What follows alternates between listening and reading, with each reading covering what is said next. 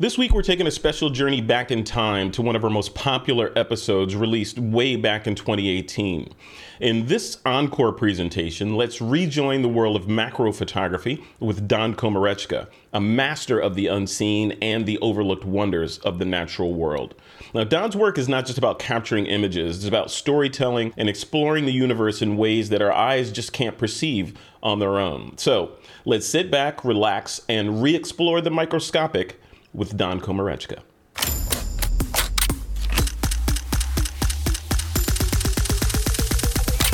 This is TWIP. Have you ever seen these macro shots that just look impossible? Because the depth of field is so great from the the tack sharpness of the in the front of the image all the way through to the back of the image. Well, usually that's done with a technique called focus stacking. Don Komarechka is here to show us that technique and a couple of more interesting tidbits while we watch him work. Don, welcome to the show, man. Thank you, Frederick. I live and breathe these techniques through most of the year, so uh, it's fun to be on to talk about that and to not just talk about how um, how the software does it in an automatic way, but how you can take control of that, you know, from a pixel peeping uh, perspective and really make it as perfect as possible. Uh, and I also want to show the techniques required to shoot the images beforehand because that's where everything starts, right? Yeah, absolutely. Well, share your screen. Let's dive right into it. I want to make sure that we uh, we soak up as much of your brain as possible. All right. so uh, here we have my my Lightroom display, and we're going to be working on this image uh, first and foremost. Now, this is a straight out of camera photograph, which uh, there's a lot that has to happen to get us in camera results results like this. It's not perfect, mind you. If I were to uh, to go to a different image in this set, you'll notice that the focus is shifting from one image to the next. In this version, you can see that the refractions inside all of the droplets are pretty sharp, but nothing else in the image is, is really sharp in comparison to the previous image. So I have photographed this, uh, it's a blade of grass, actually, a blade of blue uh, fescue, uh, with a um, an African daisy or some sort of daisy-like flower in the background. Um, now, if you take a look at the whole image, the background that's out of focus, all those nice blurry soft lines, that's mm-hmm. the flower uh, in the background that is coming into focus inside each of the droplets. So let's start in camera. How do we get this? Like, what is the magic, the secret sauce to make that happen? Well, here is a photograph of my setup. This is just a quick cell phone snap after I took the shot. Uh, it's a bowl of water on my kitchen table. Uh, judging by the Easter basket, probably sometime in April. and uh, in, in this setup, uh, I have what's called a third hand tool, which has two alligator clips on a little swivel base, and that is submerged underneath the water. Uh, it is clamping down onto the blade of grass on either end, and the clamps are completely submerged. It only emerges from the surface of the water right where the water droplets start to appear. Um, so that is the functional setup that probably took me about three or four hours to arrive on because there's a lot of tinkering, there's a lot of experimenting. There was a eureka fail moment here because uh, I, I, you know, created beautiful droplets, and you'll notice that there's no droplets on the flower in the background. Um, mm-hmm, um, so it was mm-hmm. placed into position after the droplets were created. Lowering it into the water displaced some of the water, raising the water level enough to eat all of my droplets. So that sucked and i had to reset the experiment and there was a lot of little moments like that that just require the camera to not even be present in the scenario you're just constructing a subject that is then worth photographing um, so if i were to go back to one of the images in that set uh, doesn't really matter which one. You can see the camera is pretty straight on and very, very low to the surface of the water, yeah. um, as parallel to it as I can get to get the strongest reflection possible. I don't really have to worry about the clamps in the frame because they're too far off to the left and the right. This little distortion that you see in the bottom uh, right hand corner, that's one of the clamps, and that's easy to clean up in post if I needed to do that. Um, lit with an off camera flash that is held, if you can even see the catch light in the droplets themselves, it's uh, up and to the right. Um, that is lighting both the flower in the background and the blade of grass to create this as a final image. And that's a uh, single. Or, that's a single. A single light source. Is there any sort of reflection or anything? No, this is just a harsh. Uh, it's not even diffused in, in, in any way. This is a Canon 580 EX2 speedlight yeah. um, that is bare and uh, and sending its light onto the subject. Nothing special, nothing fancy. Uh, I think I was using an off-camera shoe cord and just hand holding both the camera and the flash for this.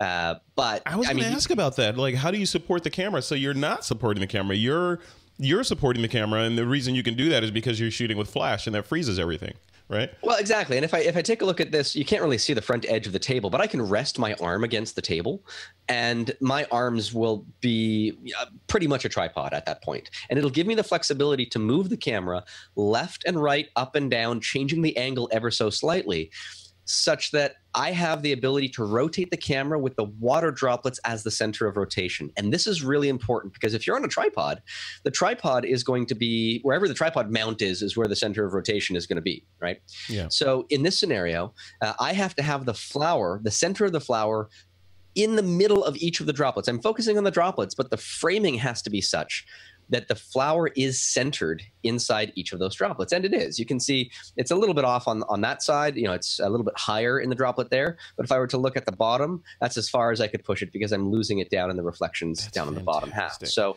um, this isn't just a quick like photoshop flip it and mirror it because real physics doesn't quite work that way. Getting the exact angle is really important and sometimes when you're locked down you're not going to get it fast enough, especially because uh, these water droplets are evaporating. You've got to work quickly. They're not big things. They'll disappear in about 10 minutes. And if you spend that time fumbling with a tripod, then you've got to reset the whole experiment and time is wasted. So, Yeah, yeah, that's, I have- that's so cool. That is so cool that you're. I mean, one a big takeaway from this for for folks that are watching this is that you created a work of art. It's beautiful on your kitchen table with some water droplets and a flower, right? So the excuse of well i don't have money to travel and you know i need all this other stuff in order to make great images look at what don did on his kitchen table in easter with an easter basket sitting off to the left and you know, this kind of work, I'll often spend three or four hours working on a setup, and I don't know what I'm going to end up with when I start. I'll have a few ideas, but that's never what I end up creating at the end of these experimental sessions. So the the the vast majority of the hard work is done in camera. But in post processing, that's where you really put the polish on this and make it a finished piece that is perfect. So I've got, uh, I think it's about 11 separate frames here, each of them at a slightly different focus point. Um, I would have shot in more than 11. I've just cherry picked these uh, to be just the ones that I need so that I can select them and send them off to Photoshop as layers within the same space, which is how I deal with focus stacking, especially when you want to deal with manual corrections to make things perfect. So to do that, it's pretty simple. Uh, I just click on the first one, hold down my shift key, click on the last image in the series, and then right click. And uh, in here, we have the edit in menu, and somewhere towards the bottom is open as layers in Photoshop. It's very important that you don't choose the top one because if you choose edit in Photoshop, you're going to get 11 or however many images you have opening up as separate images, and that's useless for you. So, open as layers in Photoshop is where we generally want to go. Now, I've already done that so that we don't have to wait for that to happen. Um, so this is the workspace in Photoshop where you can see in my layers panel on the side, I've got all of those 11 layers, uh, you know, accounted for. Uh, it might take, depending on the image that you're working on, uh, it might take I don't know, five, 10 minutes for that to, to load in, especially if you've got a lot of photographs. I brought these in as JPEG files just so that the next process doesn't make us watch progress bars go by for a long period of time. But once you've selected all of the layers here in Photoshop, the next trick is under the edit menu, choosing auto align layers. Now, this will, in most cases, just choosing auto is going to behave perfectly fine for you. It's going to find all of the uh, the areas of each image that should be overlapping perfectly and overlap them the way that they should. Before I do that, I'll show you. If I unclick certain layers, you'll see that none of these are in sync. Mm-hmm. Every one of them is, is in a slightly different position in the frame. That's Yeah. the nature of the beast when you're hand holding an image. So long as you get them close enough to to center, then the next process works very very well. The issue is the floors in our old kitchen were really spongy, and if somebody walks by, like the rippling on the surface of the water will cause the reflection to end up in a different position as well. Jeez. So Wow. that you have to manually fix. There's no automatic uh, process for that. And Photoshop sometimes gives a bit of a breathing artifact um, in this particular image. But if I just click on auto, uh, it will throw all of these images up into active memory, align them all, and spit out the results uh, pretty quickly. So while it's doing that, Don, just a quick question. So the well, two questions. Do you do your your color correction and and and those sorts of general edits on the images before you bring them into Photoshop, or do you do that on the final focus stacked image? I I do everything that's important in terms of color and uh, and detail. So noise reduction, uh, white balance, etc. in the raw file because you've got more flexibility there. But to be honest, an image like this, there's no real sense of of real color. I mean, Yeah. I don't have to match it perfectly to what the flower originally was, uh, so long as it's pleasing to me in the end. So a lot of macro photography, color accuracy. Um, really only comes into play when you're comparing uh, an image on your screen to what comes out of a printer. Because a photograph like this is not going to print the same colors. These really bright magentas are often out of gamut and you've got to sway them around a little bit but that's another rabbit hole. And then the, Uh, the, the second question is is about the the images that you import into Photoshop or you send over to Photoshop from Lightroom. Right here, I'm seeing you have JPEGs in there, right? So right that was just to speed up the process what's we're what's not- normal? What do you normally do? raw files and then when a raw file gets sent over to photoshop um, it will say jpeg in the bottom corner but uh, or, or um, cr2 in the bottom corner but it's no longer a, um, a cr2 raw file it is now a tiff file Okay. and they'll it. often come in as 16-bit TIFF files. Uh, so you no longer then have the flexibility to correct for wildly uh, incorrect white balance uh, or other unusual things that might have uh, hurt the image. But to be honest, if you just take them from Lightroom, do some very basic stuff, I'll typically recover the highlights and the shadows just a little bit because I can push them back um, afterwards. Then we get to here. But this was right out of camera. I didn't do anything to this image. Uh, now they're aligned in a way, but if I click on the different layers, you'll see there's a certain breathing effect where uh, the images, the, the reflection specifically, is not in the same position. If I click from different layers, you'll see Oh yeah. it Yeah. kind of moves around a little bit. And uh, that, if you want to have pixel perfect accuracy for focus stacking, that's going to be a nightmare for you. So we're going to have to go through and fix that. But before we do, I'll show you the simplistic sort of um, 80% of the way process to create this as an image. So um, I would then, after I've done the auto align, choose auto blend layers. And it will automatically, in most cases, detect that you are doing a focus stack because they're pretty much entirely overlapping each other. If for some reason you had one or two images that are way offside, then it might default to panorama. Just make sure that you've got focused or the, the stacking images checkbox uh, selected. And what's on by default, but I usually uncheck, is the content aware, uh, aware fill, the transparent areas, which would be the edges of the frame. We're going to be cropping in from that anyhow, so it doesn't really make any sense for us to fill that data in. Um, if you have a slower computer, by the way, this is the one process that will take time, especially if you have a little bit of RAM and you need more. I mean, go make yourself a sandwich, go for a walk, come back, and uh, this process will be completed. Once it gets to the halfway point, it generally speeds up. But uh, Frederick, have you do you have any experience whatsoever in focus stacking?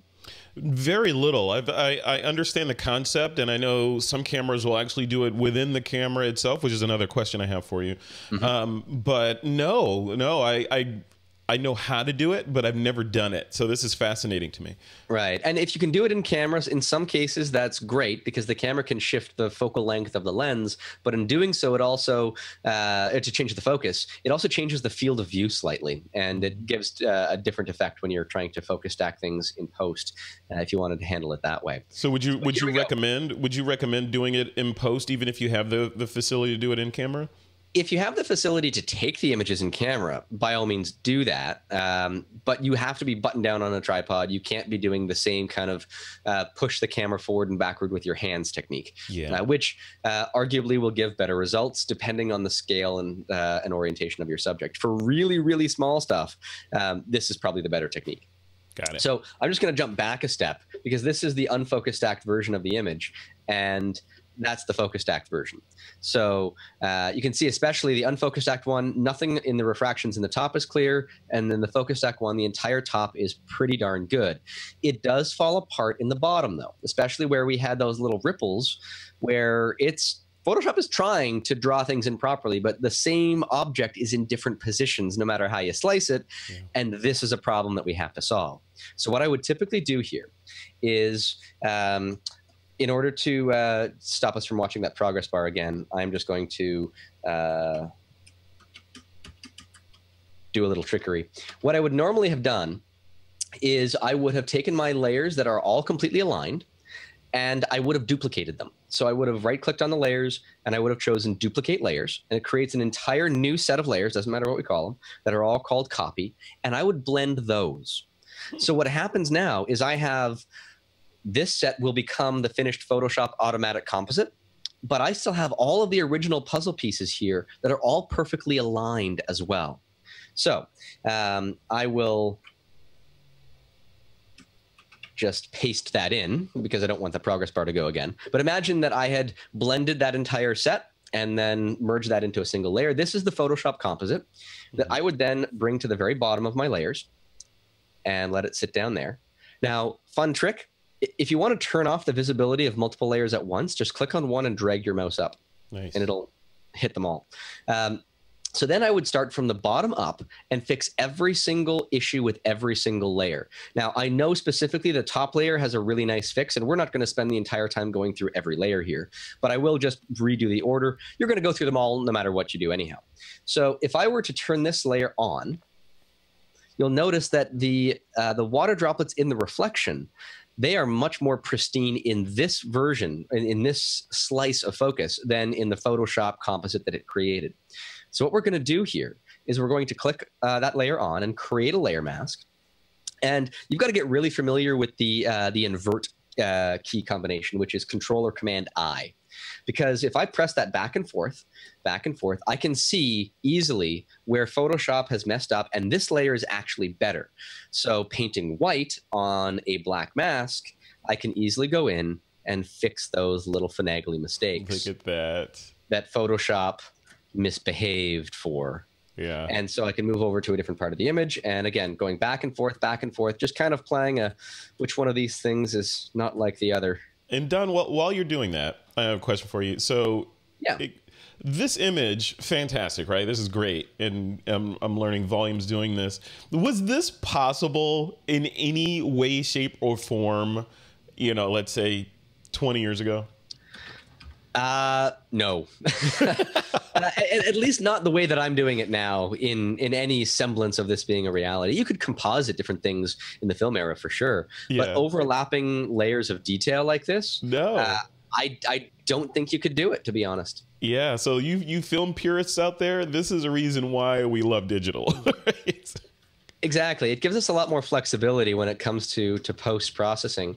And again, I get really finagly about these little tiny details. One pixel might be out of place, and I might try to uh, to fix it on on a layer or the one next to it. And I would just keep going. I'll skip a few and just choose something like this, and I'd zoom in really close and You, say, you said okay, in the well, beginning. you said in the beginning that this. How long did this image take you from from concept to completion, or what you felt was Uh, completion? In camera about three or four hours and in post maybe an hour or two just to make it all perfect.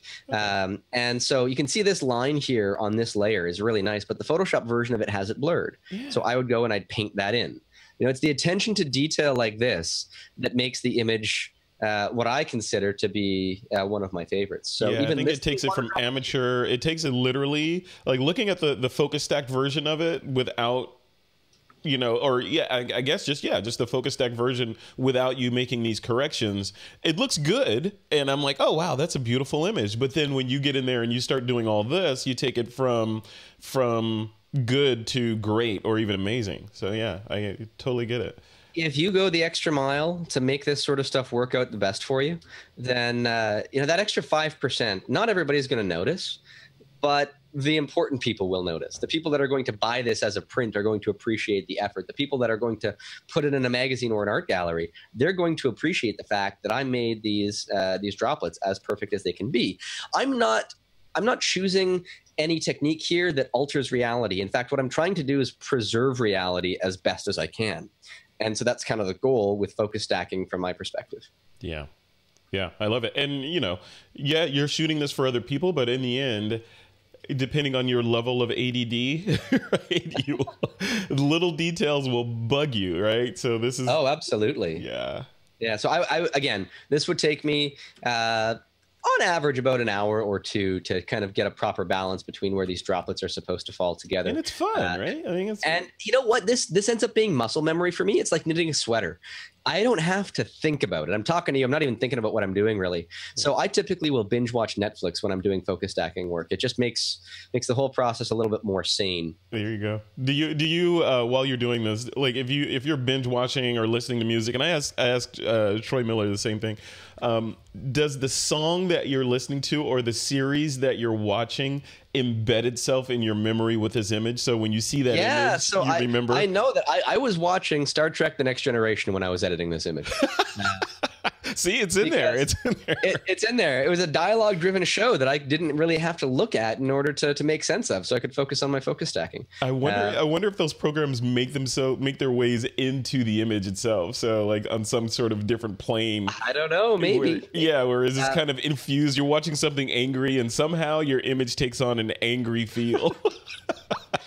Quite possibly. Um, it's really hard to say, Yeah. but uh, I, I believe that there is some impact on there uh, to some degree. And then, you know, at the end, you're just going to put on the polish. When I'm cropping this sort of work, I'll often go back and forth and really kind of guess uh, at a crop and then ponder it for a few minutes and say, okay, well, does that work? Do I want to bring it in a little bit more on the sides? Do I want to shave a little bit off the top or the bottom? Am I looking for complete symmetry or should it be offset? Mhm. um, and I'll I'll honestly spend about five maybe ten minutes just finding what that perfect crop is going to be because the edges here are so abstract and I'm not sure exactly what I'm going to come up with in the end.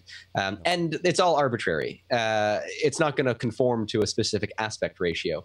Um, so you know there there's that but Now, does does the like so with that with it being arbitrary and not conforming to a specific aspect ratio, so you're not you're not creating these with the ultimate destination of being printed on some standard, you know, 11 by 14 or 16 by 20 print, right? if, if I'm going to be printing this, uh, I've printed this on canvas. I think it came out to like 38 by 20 or so. Mhm. Um, but I do my own printing, and I can choose my own sizes uh, willy nilly.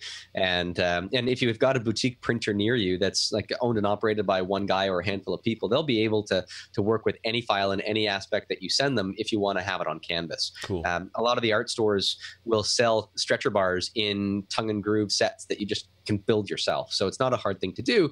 If this was to be printed as a fine art print on photographic paper, I'm probably going to have it custom framed, and thereby I'm not going to worry about the aspect ratio there either. Okay, cool. And then you know also if it's if the only place is going to be shown is online, then all bets are off. And then right? it doesn't matter at all. Yeah. Exactly. One thing where I do try to conform to my aspect ratios is when I'm doing snowflake work. And uh, so I've got uh, another little treat here for you, Frederick. Lovely. Is uh, this is a series of snowflakes? You can see the individual frames if I jump back to Lightroom here, um, and uh, these are downscaled because this is uh, this would have been 40 or so separate images as uh, as focus stacking slices to put together. Um, but you can see how little focus comes into a single snowflake frame. Yeah. Now, these images in camera, I'll typically underexpose by about a stop because I know I can boost that up and I'm not going to get a whole lot of noise. Noise is never a huge issue in macro photography, but there's a lot of specular highlights that are just barely almost overexposed, but not quite that I could pull back Mhm. when the snowflake is exposed at this level. So, um, in an image like this, while I might use around 40 or so, let's see how many is actually in this particular set. Uh, there is uh, da- da- da, 58 actually, because this was a bigger one. Um, I would have taken between two and 300 images of this particular snowflake and then weeded out the duplicates or the ones that were out of focus on either end. Uh, and the same process for this, you would just right click, edit in, and then open as layers in Photoshop, which of course I've already done. Um, so in Photoshop, uh, and I've already uh, done a little uh, step to align. And if you take a step back, you'll notice that you can see the edges of the frame. They, they're not perfectly aligned, Mhm. But they're pretty close. My movement was pretty darn accurate here. Uh, you were you were hand holding this one as well. hand holding. You'll notice that some weirdness on the top edge of the frame is going to come into issues with focus stacking because the snowflake was really close to the edge. And in some frames, it's in the shot. And in others, the frame gets clipped. And Photoshop is going to be confused about that. Okay. Uh, but again, that's what would be solved when you go through that manual correction process. Now, uh, just to save you all of the trouble of watching a very long progress bar complete, um, then I can, if I get out of the crop tool, it should let me jump forward. There we go. So Wow. there is the focus stacked snowflake. Now, I probably missed some frames from this setup just by looking at it closely because there's a few little areas that are a bit soft, but I'd know that a little bit more closely once I would go through and fix things up. As I mentioned, the top part here is a bit mucky. Um, I don't have the detail in that uh, the way I see it. And if I still don't, by the time I go through and manually correct every one of these layers, then I hunt back through my original images that I did not select and find ones that would have this area unclipped and in focus and, uh, and carry that forward there. And bring it in. So this is focus stacking in a nutshell. the average snowflake takes me about four hours in post to edit. Um, there is a trick here in order to get the background nice and uh, and clean and crisp. Because uh, if I condense that back down to a single layer, and again, I'd be going through every layer here, but I'm just taking this Photoshop version, putting it at the bottom, and then turning off the visibility of all of the 58 other layers. But the one at the top is actually pretty close. Maybe uh, I'm going to try to find one that is even closer, but it doesn't really matter. I'd find one that is as close to the outer tip as possible. Um, this tip of the snowflake is furthest away from the black mitten that it's photographed on. So if I were to take this layer and paint the background on from this layer, the background is mostly out of focus. So that saves me a lot of trouble when it comes to cleaning up the background for these kinds of images. You're uh, harvesting uh, other images, right? Yeah, well, you're just taking the most out of focus version of the details that you don't care about. Uh, again, you said at the at the get go, focus stacking is all about getting it in focus front to back from the ingredients that you want to have in the frame. Right. Uh, in this case, that background with all of those fibers that is unwanted. So I would go in and I. I'd, of course, do a better job, but uh, uh, that gives you at least a foothold into getting the, the image nice and clean and crisp and isolated away from the background that it's on. In this image, again, just just a little back to the future, a shot like this, a, fo- a focus stacked photograph of a snowflake, which obviously is minuscule and tiny, this would have been impossible any other way than with not, not even in the you know forget about film even fast forwarding till today are there any lenses that are capable of resolving this level of depth of field on an image this small without focus so this, stacking yeah, actually, this is actually quite a big snowflake. It might measure eight or nine millimeters across, almost a centimeter, which in snowflake terms is a giant. Yeah. Um, and so if you use a lens like the Canon MPE 65 millimeter,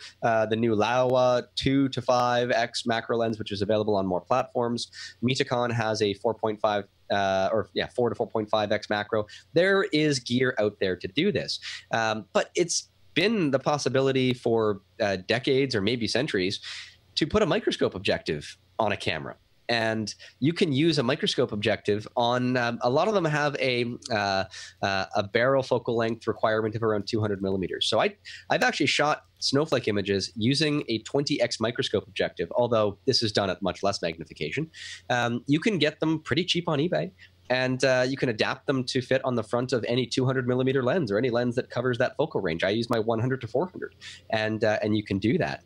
In the past, uh, uh, Ushiru Nakaya, I think was his name, a Japanese researcher in the 1950s. Uh, he did a lot of work with snowflakes and studying their patterns and their shapes. Uh, and he said, you know, we tried photographing snowflakes using reflected light because this is light coming from the direction of the camera, mm-hmm. not from behind.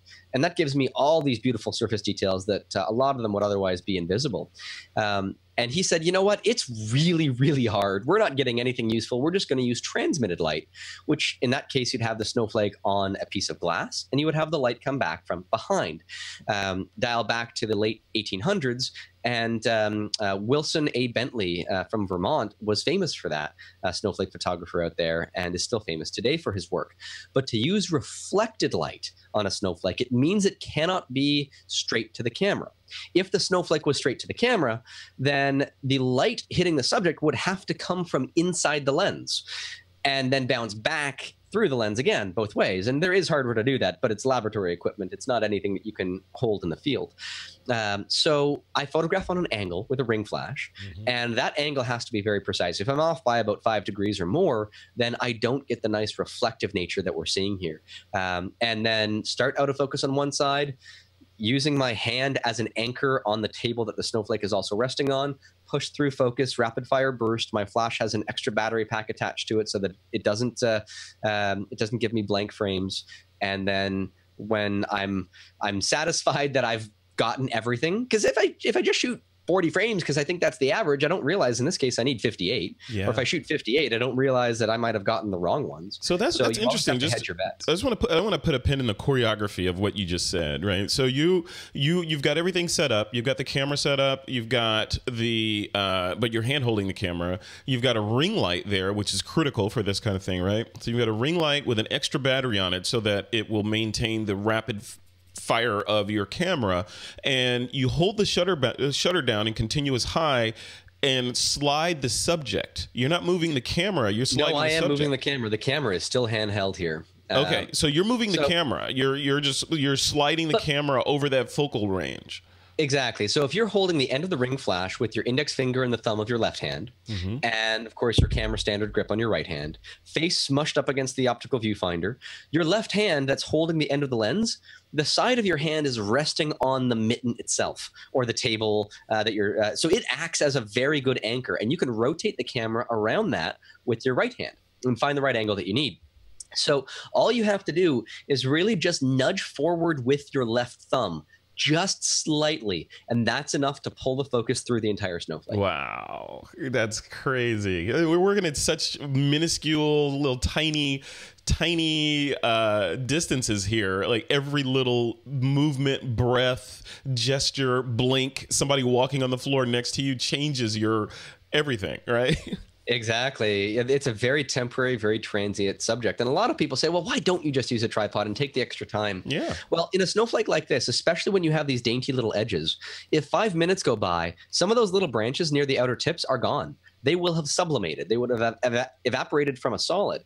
And the snowflake becomes uh, sort of a, a blobular version of what it used to be if a half hour or an hour goes by. So timing is really critical. Uh, these images are taken as soon as they fall. And I'm out there with a little artist paintbrush cleaning one off from any clutter that's around it so that I can get in and take the picture. You know, how do you capture these? It just starts. You're you're in Canada, so there's no shortage It's of snowing snow. right now and it's almost mid-April. See, it's uh, uh, California. uh, What would you suggest for Californians? Where do we go to get snowflakes? Uh, find a mountain somewhere. You know, Yosemite. Go up to a high elevation, and uh, you might not have to go quite as far to get the shot. yeah, but you're gonna have to get a room up there, and and, And you know what? You might stay there for a week, and you might not get any good snowflakes worth photographing. Uh, the, this snowflake, I remember specifically the day. Um, a friend of mine in a city just south of me said, "Don, it's snowing outside. It's really beautiful. Take a look." And I looked outside. There was nothing at the time. The radar said absolutely nothing. There was nothing in the forecast. But I checked back again a half hour later when that storm would have been up to me. And this was falling from the sky. I could see the stars. It was unpredictable, unannounced, and I spent uh, a good part of the night just out photographing these uh, these little gems. and So, how do you catch these? These are you said these are on a on a black mitten, and you just kind of stick your hand out, grab Yep. it, A- and a homemade black mitten. You can see all the little fibers of, uh, of the mitten in the background.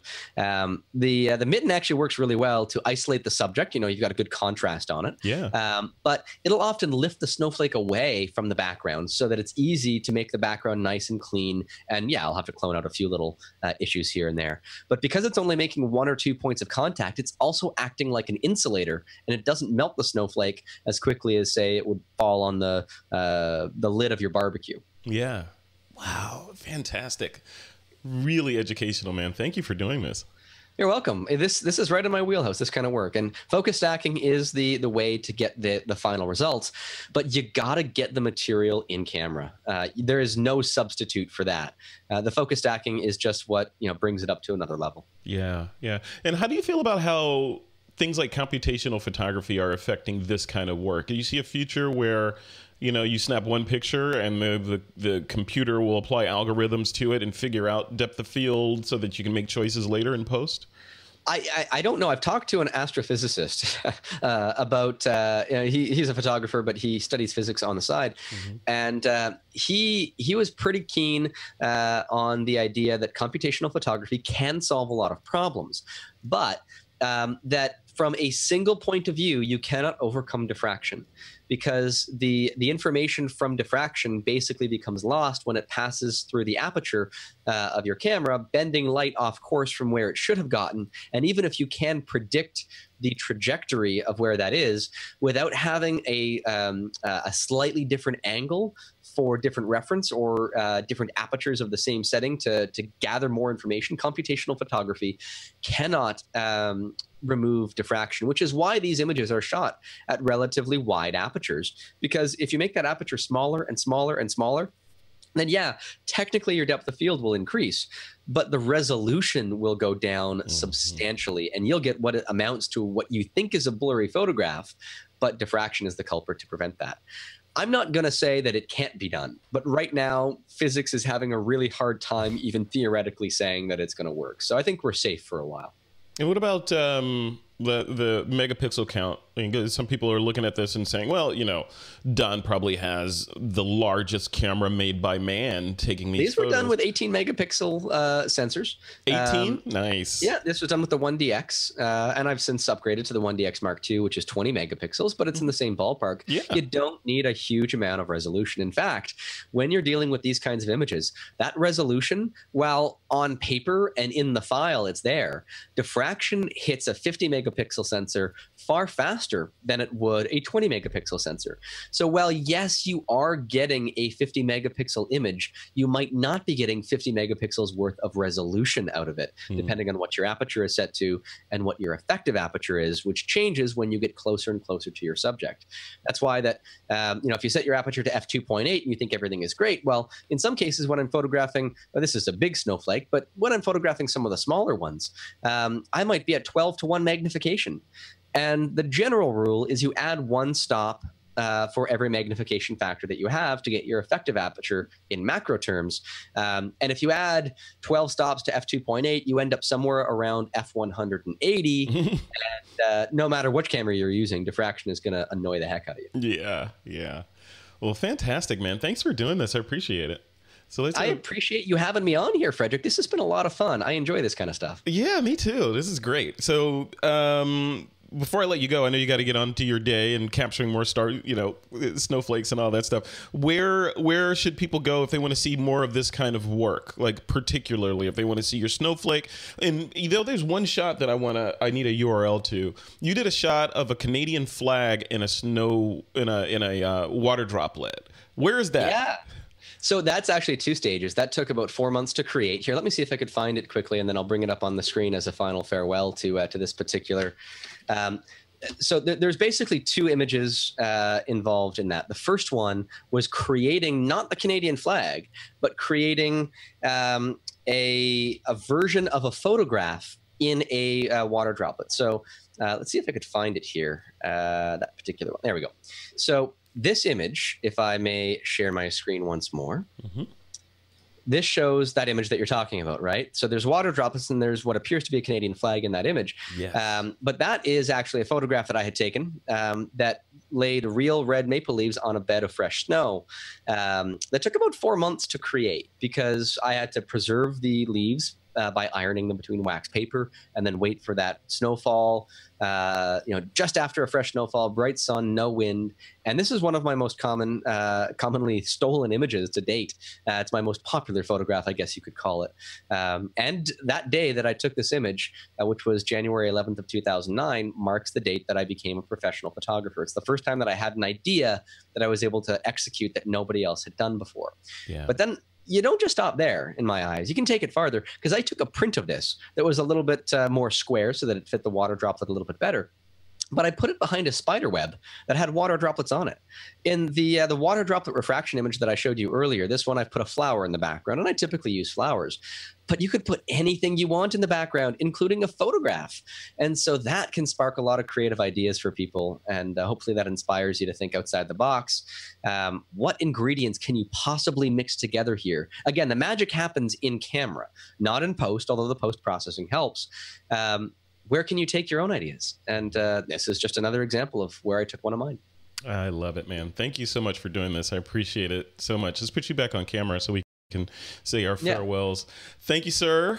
Perfect. Um, uh, and you know, you were saying where we can go look at this stuff. What's the URL? Right. If you if you want to if you if you want to learn how to take photographs of snowflakes yourself, I've got a website dedicated just to that. That's skycrystals.ca, where you can buy a book that I published on that topic that goes into every possible detail. Uh, so feel free to check that out. But uh, if you want to see a portfolio of my work on a wider scale, then go to donkom.ca. Has all my links to social media. And as I said, I love chatting about this stuff. So please hit me up, send me an email, and I'd be happy to uh, to carry on awesome. the conversation. Don Komarechka, thank you, sir. Thank you. Okay, take care.